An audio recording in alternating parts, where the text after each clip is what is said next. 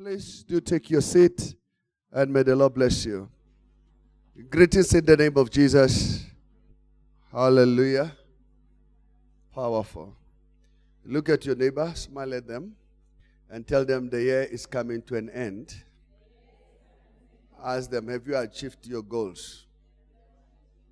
We are going to teach, we are teaching on faith and the covenant of prosperity. You must have faith for the covenant of prosperity to come upon your life.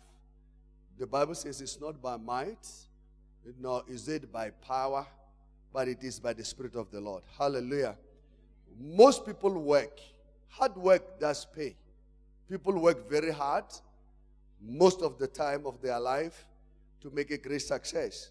But I want you to have an understanding that God, from the beginning, has a plan and had had a plan for your life to succeed and to do well.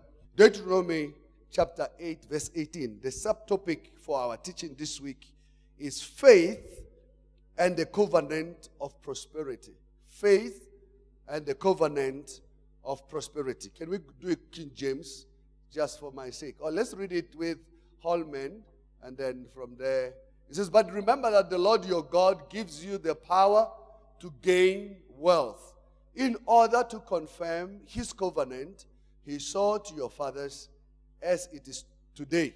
So, in other words, this covenant that the Lord has confirmed with our fathers is still valid until today. Hallelujah. Now, here the Lord is saying to us, I want you to understand. Remember the Lord your God. Can we go to the King James translation? Because it emphasizes the things I want to emphasize. It says, Thou shalt remember the Lord thy God. You, you have to remember the Lord your God. Can you tell your neighbor, you must remember God?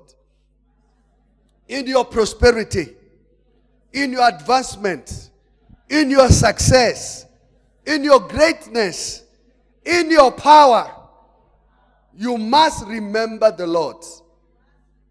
You see, most of us have forgetfulness. We, there is a word we use. We say the word is shortness of breath. When people are doing well, it's them who are doing well. Did you know you can marry for free? Did you know? For free. For free. Mrs. I don't know how much you spent for, for your wedding, but your wedding can be done for free. The wedding the wedding can be done for free. Most people think they can pay for the wedding. I can tell you story after story. My first wedding that shocked me, I went to KwaZulu Natal. It's one of my sons here in the church who got married in KwaZulu. We went to Ulundi, and uh, he changed a village into something. You know, he took the whole community hall and splashed it with cash. Everything was extremely beautiful. And he was a chartered accountant. Uh, he is a chartered accountant. And I said to him, please, how much money did you spend to transform Ulundi into something? You know what he did? He, he hired earth moving equipment to clean the whole area, prepared the whole area, put lights outside, came into the wall. I mean, he prepared. It was like the wedding set night.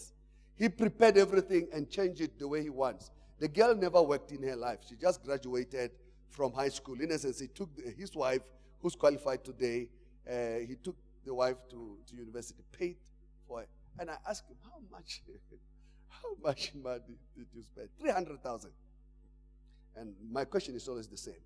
Did you need to spend 300,000? His answer was very simple. I've been saving for this. You get it? And then another wedding. The same story. I can tell you, you don't have to spend money. He says, Thou shalt remember the Lord your God. And it gives us a clue there. He says, For it is He that gives thee the power to get wealth. Hallelujah. It is He who gives you the power to do what? To get wealth. It is He who gives you the power to get wealth. It is possible. It has happened before. The God says, Come and buy without money. Come and buy. Can you buy without money? He says, Come and buy without money. But people will prefer that they work and pay. You see, houses, people pay for houses. They build houses, yet the Lord has promised, I will, I will give you houses that you never built. But obviously, as I teach, you have never experienced. I've received houses I never built personally. Yes, I, I did. And not one, multiple. And not only in the village, even in the city. Because you know, some people will say, ah, in the village, everyone can give you a house. You know, they are, they are tired of their old house, so they no longer want to come back to the village. Here's the house. Listen, I'm not talking village, I'm talking city. If you are talking city, I can go to the village. But you don't have a house given to you from the village. You get it? I'm to somebody. May the Lord have mercy. Now he says, Come and buy from me. Come and buy without money. He says, For it is he who gives you the power to get wealth. Now, the Lord is the one that enables you. Going to school is critical. Shirley Caesar said, you know, education or Jesus plus education equals success. I think to a great extent. But it's not like your education adds anything more. I can show you people that people are working for today who have not even entered university. But they have multinational companies across the globe, not just one place. And this is my challenge and my take to you to say, believe in the Lord, you'll be established. Believe the Lord, believe His word, stand upon it, and God will come true for you. And He says here, is the one who gives you wealth, that He may establish a covenant which He saw unto thy fathers, even as it is this day. In other words, the covenant that God has made is still valid even today if you honor it. If you honor the covenant that the Lord has made, you will prosper. You will succeed. Hallelujah. Now, the, the Emmanuel Christian Church, some about 10, 12 years ago, we made a decision that our church is going to be a disciple making church. And five, six years ago, we made the decision definitely we are doing discipleship. We are planting churches. We are training people to become workers for Christ. We are no longer preaching what is popular. You get it? We are not only preaching what is popular, we are preaching what will sustain people. But when we made that decision, that's when, when we realized that Satan as well is coming against us. People are forgetting the covenant because they are looking for what is convenient for them. And I want us to read for us to understand how the church is positioned. Uh, because when, when the church starts to work and do the work of the ministry, the church started to suffer financially because we, we are doing very well. We, we, we have planted more churches. We are doing ministry in places in towns and villages. We are doing great work. But then you have to understand book of Matthew chapter 16 verse 18. Let's go there directly. Jesus was speaking. He says, Who do you say that I am? Verse 16, Peter answers and says, You are the Christ, the Son of the living God. And Jesus speaks to him and says, Peter, no man has revealed this except by the Spirit of God. So Peter has a revelation that, that Jesus is the promise, is the covenant that God has given to us. And verse 18, Jesus is speaking, says, And I say unto you, unto thee, that thou art Peter, and upon this rock I will build my church, which is very powerful. But I want you to see the second part of the verses, and the gates of hell shall not prevail against it. Now, is the covenant that will keep the church fighting and pushing the gate of hell. If we're at the time, we'll talk about the gate of hell. But I can give you a picture of the gate of hell. The intent of Satan is to make sure that you never keep the covenant, and therefore the gate of hell is a place where the souls of men are destroyed, where people become nothing, where people are reduced. When you go to the Shebeen and all these open places, when you take the first drug, if you sniff a bit, you feel like, oh, I have a light head, you know, I, I feel very good. But the intent is that you should not only have a light head, but you should die. We have had few people who died here of overdose. But when it started, it was an innocent. It's a gate of hell. Satan doesn't want you to move forward. So when the church was positioned to be a disciple making church, to grow and plant churches, this is what happened. Then you started having people starting to fight the church. I usually say you just need to write one statement on, on, on the, the World Wide Web. You will see people responding, people responding to it with such viciousness that if you correct somebody, says you judge me. If you tell the person the truth, they come against you like that is not the only truth. And here we see Jesus said, and the gates of hell shall not prevail. We have got dens, places where people are calmly introduced. When, when you are calmly introduced, you are thinking you are in charge. You think about a young girl who is a prostitute on the street. If you talk to them and find out, how did you become what you are? I had the privilege to talk to some few young women. Uh, we were doing the street night uh, drive, and I stopped. We, we spoke to a few of them. And uh, two of them, they told us. The one says, when I started, they gave me some drugs. So it was nice. I was in charge of my life. I could have sex anytime. But he says, I reached a low where I could no longer afford.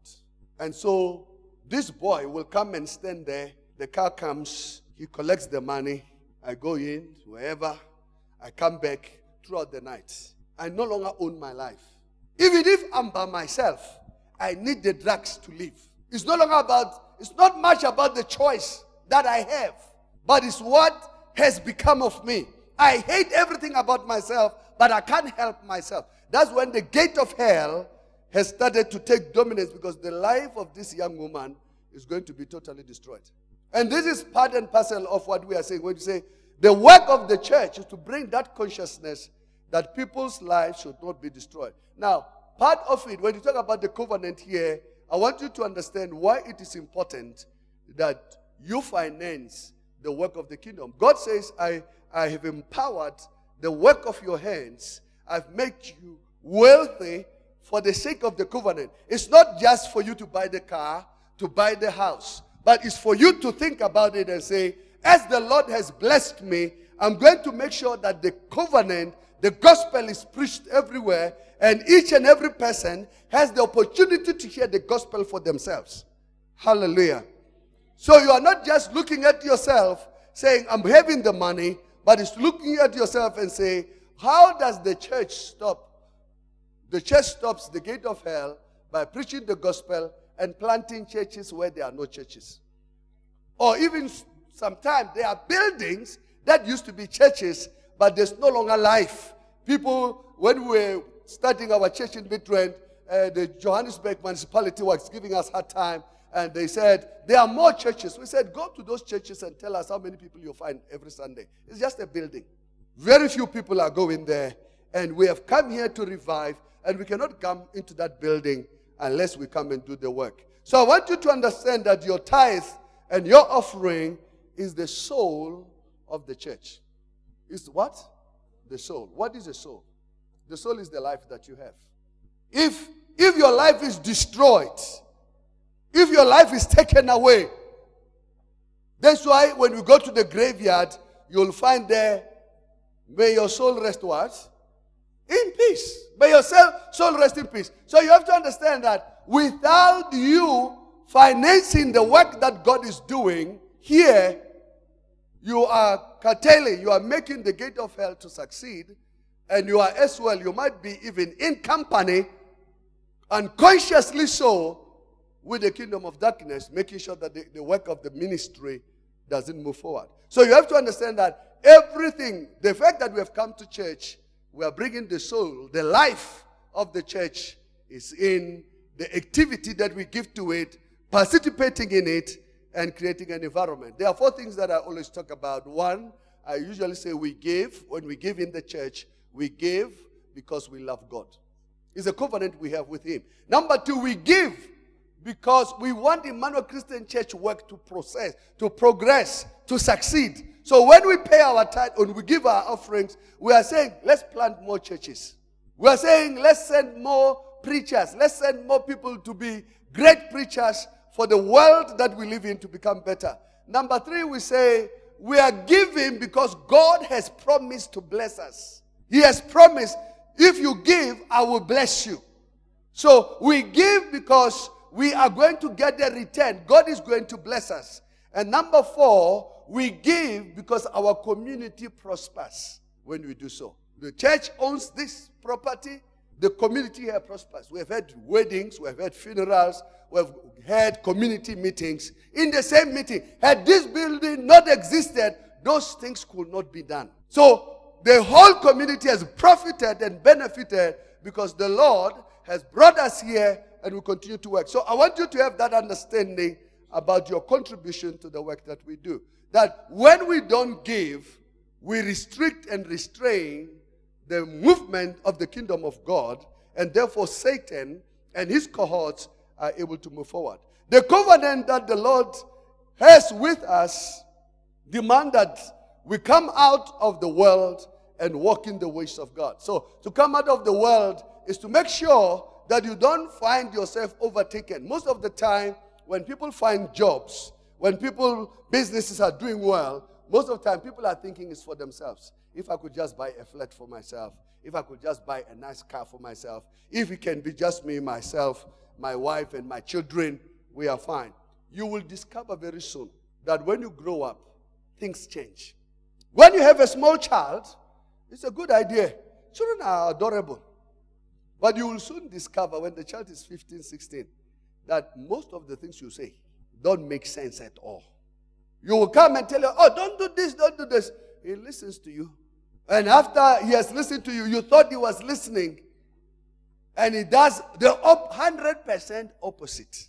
You start to see the wild, the wildness that you had. That when you were you were growing as well, you were almost behaving the same way.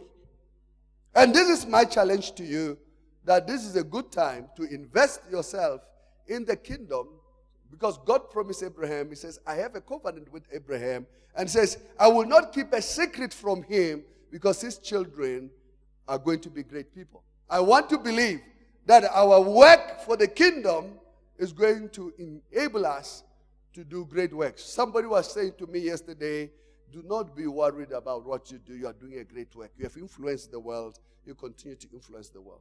I said, it's very good that you are saying that, but it will be nicer if you were putting your weight on it. You know, people will tell you, oh, Pastor, prosper. Really? How will I prosper if there is no resources to enable me to do the work?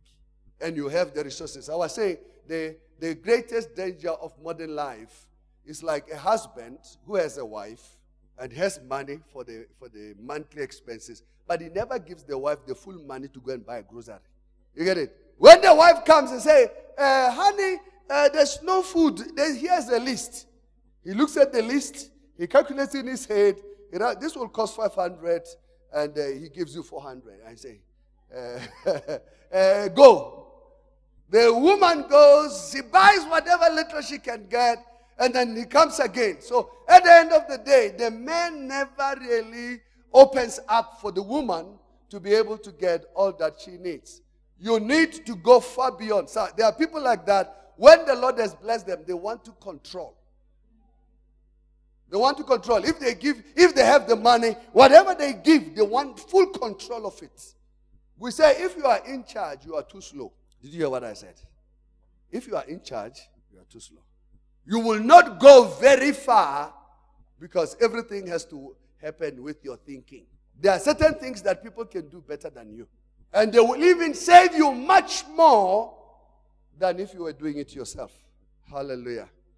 So the Lord was saying, Come out of them. Few thoughts that I want you. Faith in God is a kind of a relationship. When you have faith in God, you have a relationship with Him. You must have faith that that which God has said will come to pass. God says, Come out of them, come out of the way, the way of the world, the way Egypt does its things, the way Babylon does its things. Second Corinthians chapter 6, verse 7 to 18. It says, Therefore, come out from among them and be separate, says the Lord. Do not touch what is unclean, and I will receive you.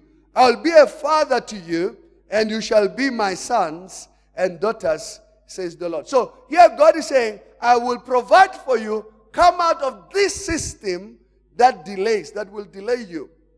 The second thought, faith, you have to have faith to hold onto the truth. You must believe that that which God has said will come to pass. A good example is just the testimony, the last testimony we received.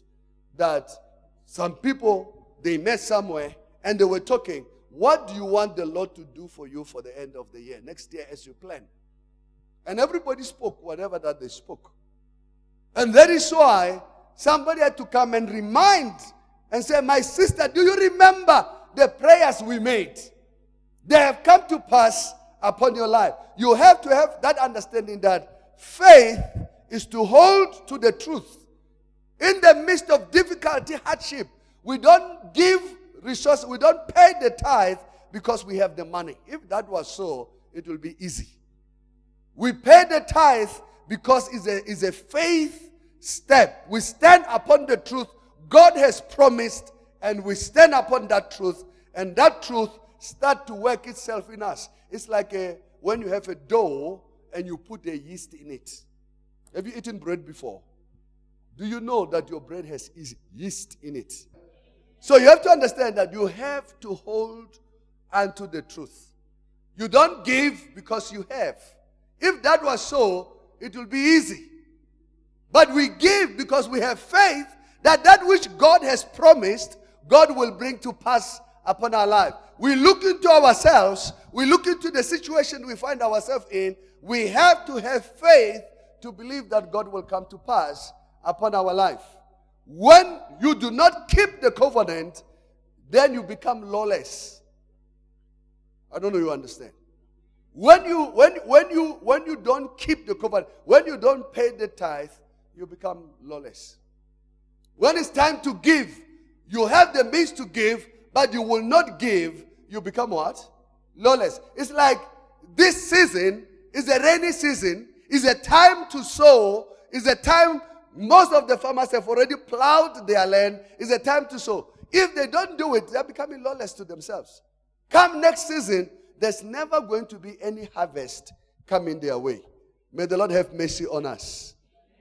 So you have to understand that the covenant is there for our good. The Lord is looking at those that are faithful. If we are faithful, God will be faithful to us. If we are unfaithful, we work against ourselves because God works with principles. Second Corinthians chapter 6 verse 14. It says, "Do not be unequally yoked together with unbelievers." For what relationship has righteousness with lawlessness? So here we are not only talking about the relationship, but we talk about the behavior of the relationship. That there is righteousness in paying the tithe. When we pay the tithe, we are righteous with God. When we give, we are giving for the advancement of the kingdom of God. Hallelujah. Praise the Lord. Now, Deuteronomy 8, 18 says, And you shall remember the Lord your God, for it is he who gives you power to get wealth, that he may establish his covenant. So God wants to establish a covenant with you so that for generations to come, it is not only the relationship that you have, but is a long standing relationship that will not only profit you, but as well will profit your children. Second Corinthians chapter 8, verse 9.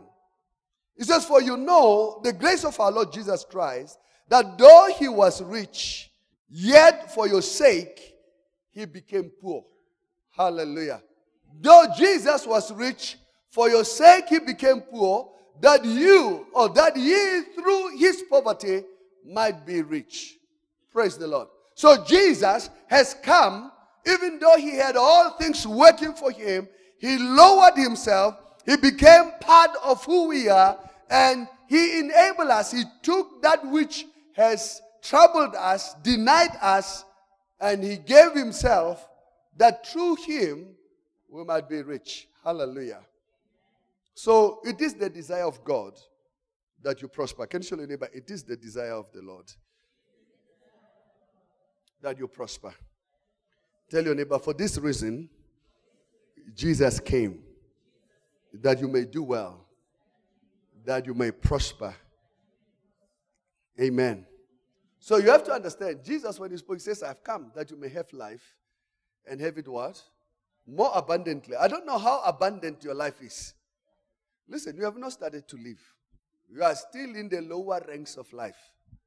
You know, uh, two of our pastors visited somewhere in Mpumalanga and they, they slept in a hotel, like four or five star hotel. They say the hotel is out of this world. Very beautiful, very nice in the bush and all of that. And the owner of the hotel, when he realized how nicely dressed and how decent they looked, he said to them, I'm selling my hotel. he was proposing to say, if you have the means, you can, because they were appreciating it. Oh, this place is nice. And uh, then they started to sit with the owner, and the owner told them that I have children who do not want to inherit the hotel. He says, I've got two hotels, one here and another one in Rustenburg. You can buy any of the two, or you can buy all of them. Then they were asking why. Why your children don't want to inherit from you? What is it? And the man said, My children are highly educated. Then she started to say, I'm making per year, I'm making like three, four million. And uh, after everything, I make so much money. And he says, My children, just their salary, they earn twice what my hotel is doing. They've told me they cannot be running around with plates of eggs, uh, serving breakfast to guests, while they could do more by not doing anything more. I don't know you get it. You don't get it. I see you don't get it. Listen, when you run a hotel, it's hospitality. You have to wash the linen. You get it? You have to sell the Coca Cola in the fridge for the guest and whatever that you have, small, small monies, join it together. Now, his children were earning like 10, 15,000, 15 million a year as compared to his hotel that is making like 4, or 5 million a year. And the 5 million is not like it's a salary. It's the money that comes in and passes through your head. We are just counting the money again and again and again. You get it? Do you get what I'm saying? Okay. So you have to understand in this regard that when, when, the, when, when, when you listen to it, the things that you do, you might think, oh, these things are important. But God has got something better for you. God has got something greater for you. But most of us don't look at it from that. We are thinking, you know, I can do better for myself. And most of the time, you cannot. That's why I like asking people who always speak big. I always ask, have you received anything from the Lord. Have the Lord blessed you? Have the word come to pass upon your life? Because until you start to experience these things, what we talk about looks impossible and far too far. But the Bible says Jesus became poor for our sake, that through his poverty we might be made rich. Few thoughts. To obey is to have faith in God and his ways. To obey is to have faith in God and his ways. The key to prosperity, if you really want to prosper, the key to prosperity is obedience. I have the privilege to marry a lot of people. So I, I always try and tell people, you don't need to spend money. I was talking to a young couple. They spend around 300,000 to do their wedding. And uh, I said to them, by the way, you don't have to spend the money. The Bible says, knock. Knock on what? Knock. Quote the scripture with me. Knock Ask. Yes. I said, that's all you need to do. You'll be shocked. I said, you will be shocked by just knocking. You'll be shocked by just asking. By just doing what? Asking. You could go for honeymoon of your lifetime by just asking. Just asking. Asking. By just doing what? Asking. You can go. You can go to a world you have never seen. Most people you know, when, when you are small, when you are small and you grew up not eating bread, the day you eat bread, the kind of bread that we eat here from the shops, local shops, let me not call names, you think it's the best bread. Listen, it's a poor man's bread. There are places when you go, they bake the bread for you while you wait. And it's not the only. After you eat the bread, you have a problem to eat other breads. I don't know, you get it. You drink water. You think you, this water you are drinking is good water. There is a water that after you drink, you realize this water is not the same. Coffee, the coffee you drink is sugarish. It's not, it's, it's, it's not coffee. But it's good where you are eh, to drink that coffee. I was, I was going with somebody, somebody was saying, uh, this person was with me. We, we got into the shop looking to buy something to eat. And he started, you know, there are, there are certain people that are not really good. You must keep them in the car or make them to sit somewhere. And, and he said, ah, Batura, ah, ah. I said, I said, I said, listen, it's your experience. You are poor. your, your poor mentality tells you things are expensive. Part of the reason is because you have no taste. You have no taste. Your, your buds are not developed. There is another life other than the one you live. And that life is hidden in the covenant with God. That's why the Bible says it's not by might, nor by power, but it is by the Spirit of the Lord. The Bible says there are those that are kings, they are walking, and there are those that are mates that are riding on horses. They are riding on what? On horses. So you have to have a very clear picture of the grace of the Lord upon your life. There are things that God is doing. God wants to prosper you. God wants to secure you. God wants to establish you. But when you don't have an understanding, you'll think the life you have, you'll think the coffee you are drinking is the coffee. Until you go somewhere, you drink coffee, they, after you drink it, you say, What did we drink? And they tell you, This is coffee. All these people that they are doing, they are trying to do this. But they can't reach this level. So they must do a sugarish coffee for you. Boil sugar. You know, boil sugar. You boil sugar, then you have coffee. Lord, have mercy. I pray that you hear my heart. Deuteronomy chapter 28, verse 2 says, And all these blessings shall come upon you and overtake you if you obey the voice of the Lord your God. And to obey is better than sacrifice. Most people will not obey God, they will sacrifice. It's when things don't work that people want God. When things are failing, when people are sick, is then that they come to church. When, when their house is being taken, when they have lost their job, when things don't work, is then that people say, Oh, I need to go and seek the face of the Lord. Their circumstance and their situation is humbling them. Ask your neighbor, why are you here? Let them answer you. You ask them a question. Why are you here? I was told that one young woman came to our church and said, I heard that your church people marry. I want to get married. I'm coming to church. It's, a, it's not a very good reason to come to church. Because after you are married, then what? Then what? You become a problem to a person you are married to. Your goal is too small. I mean, to get married is the smallest goal. But for a girl, it's a big goal, you know. Uh, it's a small goal. It's a very small goal. It's one of the things we do in life, but it's not the main thing. After you get married, I think she's, she got married two weeks ago. You are possibly asking yourself, Did I marry the right guy? all of us have asked that question Did I marry the right girl? It's a question that all of us have. You ask, Is this the man of God? Is, is, is this the one that the Lord wants me to marry? It's, it's the truth. Don't worry, that question will come many times. You'll wake up many times in the morning. Was this the man? Is this the woman I wanted to marry? It's the right one. Your choice is a good choice. Hallelujah. Obey, obedience is key to our prosperity. If you are obedient, you will do well. I was saying to somebody, be a child. Can you tell your neighbor, be a child? Take instruction. Listen, your mother might not have gone to school. Your mother might be using a, a thumbprint to get her money out of the bank. Don't be fooled. She's much wiser than you. Yes. Don't, don't think, oh, she didn't go to school. She has no degree. Your degree might not even work. Your mother has lived a life before you came. She has been able to raise you to the level where you can even read at the university, yet she could not read herself. Can't you give her the credit that she's much smarter than you? When she couldn't read, she has produced people who can read far better than her and do far better things. You better be trusting her that when she tells you this friend that you have is a bad friend, believe it. Don't argue and say, Don't choose friends for me. They are not choosing friends for you, they are making you to dodge death. Because we can see it coming from far. We can tell you this, this guy you are going around is no good man. He's a pretender. Yes, there are a lot of pretenders in the church. Look to your left, look to your right. oh, Jesus, have mercy.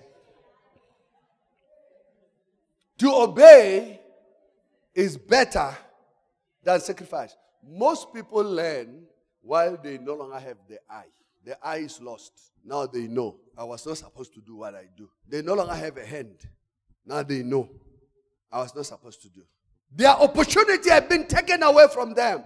Is then that they know. When they told me, don't drink and drive, they meant don't drink and drive. But by that time, the whole family members are dead. So it's a very bad lesson. It's a bad dream. You wish you could wake up out of it. But when you were told, they even write it, speed kills. They write it as you drive towards Limpopo, they write it, speed kills. People from Limpopo, they drive fast. You don't know. I'm telling you. Every time I go to, to Peter's uh, uh, Polokwane, it's the same. They pass you like you haven't started to drive. And you're asking yourself, does this guy, can he read? It's 120. And they even wrote high accident zone.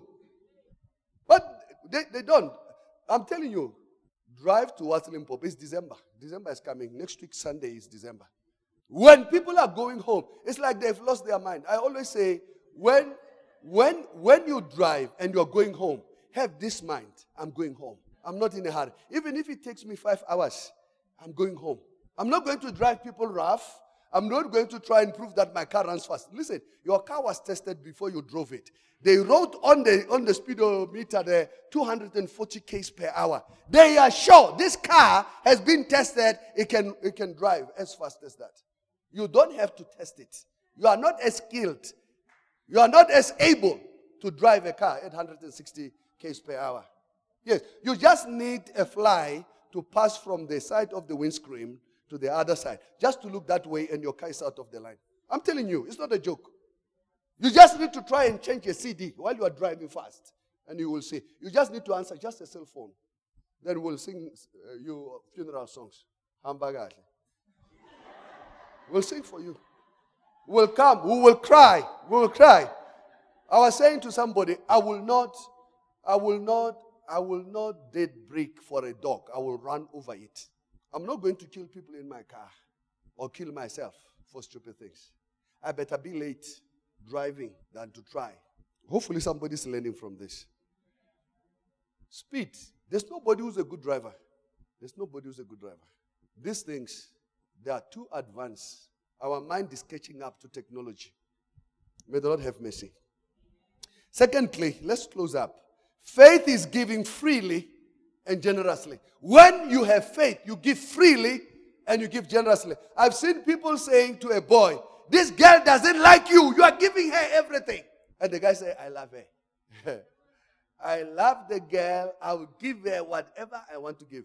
Oh, she's driving your car. Do you know she doesn't love you? Listen, it has got nothing to do with you. It's, it's about me. My, my generosity, you, you cannot measure my generosity. I'm the one who's giving. I'm the one who's happy. I'm the one who's satisfied. Faith is giving freely and generously. I've said to as many of us, learn to live a simple life. To live a simple life, don't try to keep up with the Joneses. Just allow the peace of God in your life, and the rest of things will set themselves. The gateway to prosperity and financial breakthrough is to be willing and to be generous. Most people are not willing. One of the th- challenges that we give to the church members is look at your lunch and look at your offering. Some of you, when you live here, you are going to go and eat at the restaurant. Look how much you spend. And on top of that, you even throw half of the food. Then when you come to church, if we talk about money, you say, oh, they love money. If you didn't love money, you wouldn't be talking about it. You get it? You will have given it, and it will not be an issue. I always say when people complain about money, partly because they don't have it or they are bad users of money. They get paid. It's month end now, but people already are broke. They don't have because they have badly planned their financial world. Exodus 35, verse 5.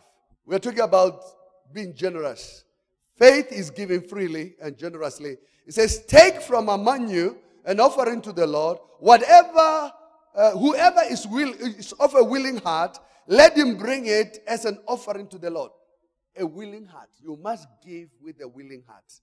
We have said in our church many times if you don't want to give, don't give, please. Keep your money. But we are encouraging you to say it is demand, the covenant demands generosity. The covenant demands that you give a part of you. Second Corinthians chapter 6, chapter 9, verse 6 and 7 says, But this I say, he who sows sparingly will also reap sparingly. It's about generosity. If you are generous, you'll do well. Isaiah 1, verse 19, it says, If you are willing and obedient, you will eat the good of the land. You must be willing. Tell your neighbor, you must be willing. Thirdly, honor is a declaration of faith in the, in the men of God. Most of the time, people are thinking, the Bible says, you know, when when when when when this man was, was, was the king was speaking, he says, if you honor the Lord, you will be established. If you honor his prophets, you will prosper. Don't take the scripture. You don't give to me because I'm poor. That's not the reason to give. It's the wrong reason to give. Most of the time, whatever that you can give, chances are that I might not even be able to use what you are giving me. But the Bible is very clear that if you honor the Lord, you will be established. What is to be established? You will be certain. You will be settled. You will be built up. But he says, if you, you, you believe in his prophets, then you will prosper. Now, how do you believe in the prophets? Last week, Sunday, I called the pastors. I asked them individually. There is a word I gave to Pastor Mesh, I think about a month ago. And I said to him, This is what the Lord will do. All of you could remember it. And after I spoke to him, the other day he sent me text message. Says, Pastor, Apostle, it has happened as you said. I've been offered this position. I didn't apply. They are begging me for it. You get it? And he said, You know, I don't know what to do. But I can see what you what you said. I can see it in few days. This thing will come to pass. You get it?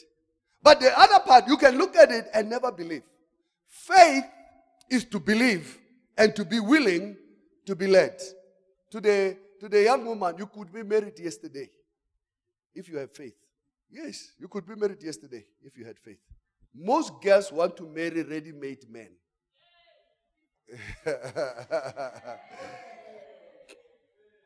They will look at the brother and say, Oh, he's dressed nicely and all. By that time, it's too late. The same brother that is sitting behind you.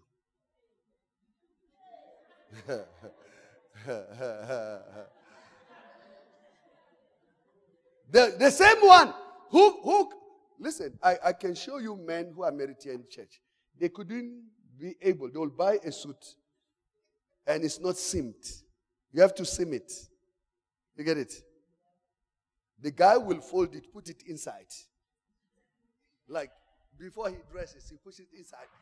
And it looks like, oh, it's nice. Then he comes to church. He's not aware as he walks, it, it comes out.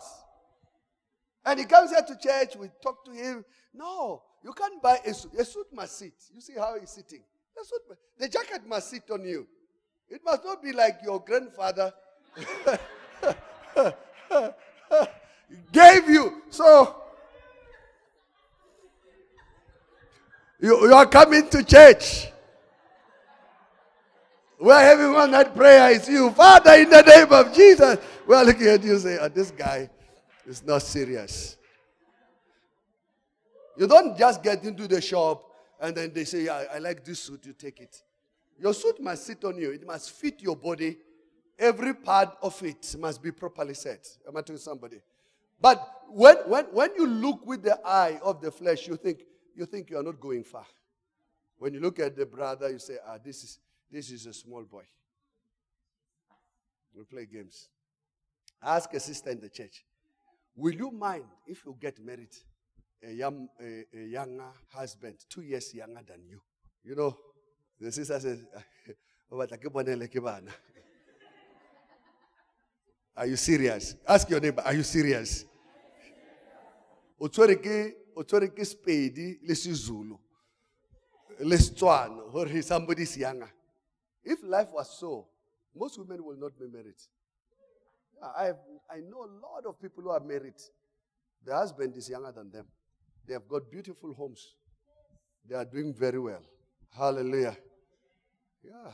You, you remember I told you, I say, by the time A brothers marry between 20 and 25. A1 brothers. These are purists. They love God. 25 to 30, black tax. You remember black tax? You have to build a house. You have to take your sister, your brother to school. That's black tax. There are few of them. 30 years, they get married, they are done. By the time you cross 30, you have now to pray for somebody to die. You will be married by a widow. when, when, when you were fresh and young, and these guys were saying to you, hey, sister, you were looking at them and saying, now all of them are married. You get it? By 30, all serious men are married. Except those who are called by the Lord to be single, of course. You get it? Or they just got born again. You know, they were playing in the world. They just got. But those who grew up in the church, by 30, most of them are married. I'm helping somebody here. You have been proposed. Say yes. Number four, please. You are, you are my time. We have to finish. Number four, faith is to put God first in all things. When you have faith, you leave your life to God for God to direct it. The other, the other part that I wanted to emphasize was to the, the, the principle of honoring the men of God. Don't come to church. People have a tendency to say, Oh, Pastor, pray for me, do this for me, do this for me, but they will not honor the men of God. They will not what?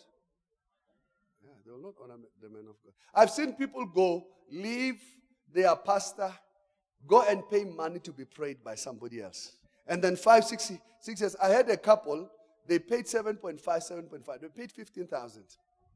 They went for three days somewhere to be prayed for. When they came, they were hungry because they made them to fast during that time as well. So they came to church and I said to them, Why didn't you come for me to pray for you? And then give me the 7,000, the 15,000. Ask your neighbor, Is it okay about you? You know why you do that? You have no faith. You have what? No faith. If you want the power of God to work, learn to honor the men of God. Learn to do what? I'm giving example. I can talk about all my pastors. I, am giving example about them. When I say things, they don't argue. There might be one, two who want to add, but most of the time they don't. And that's why I was asking them, you came here as a student. Did you take my instruction? Yes. Did you take my instruction? Yes. Some of them, when they get married, I'm, i was the one saying, Sister, agree. you will live a good life. Take my weight for it. You get it? But you say, oh, let me come back to a kettle. I want my own wife. You'll get the Jezebel. Fine. You'll be coming here for prayers every week. Pastor, Pastor, Pastor, pray for me. Uh, uh, Jezebel. When, when we spoke, when we spoke, you refused to listen. Enjoy it. Oh, maybe let's not say enjoy. Enjoy. You know to enjoy. Enjoy your choosing. May the Lord have mercy. Hallelujah. So faith is to put your, your, faith is to put God first in all things.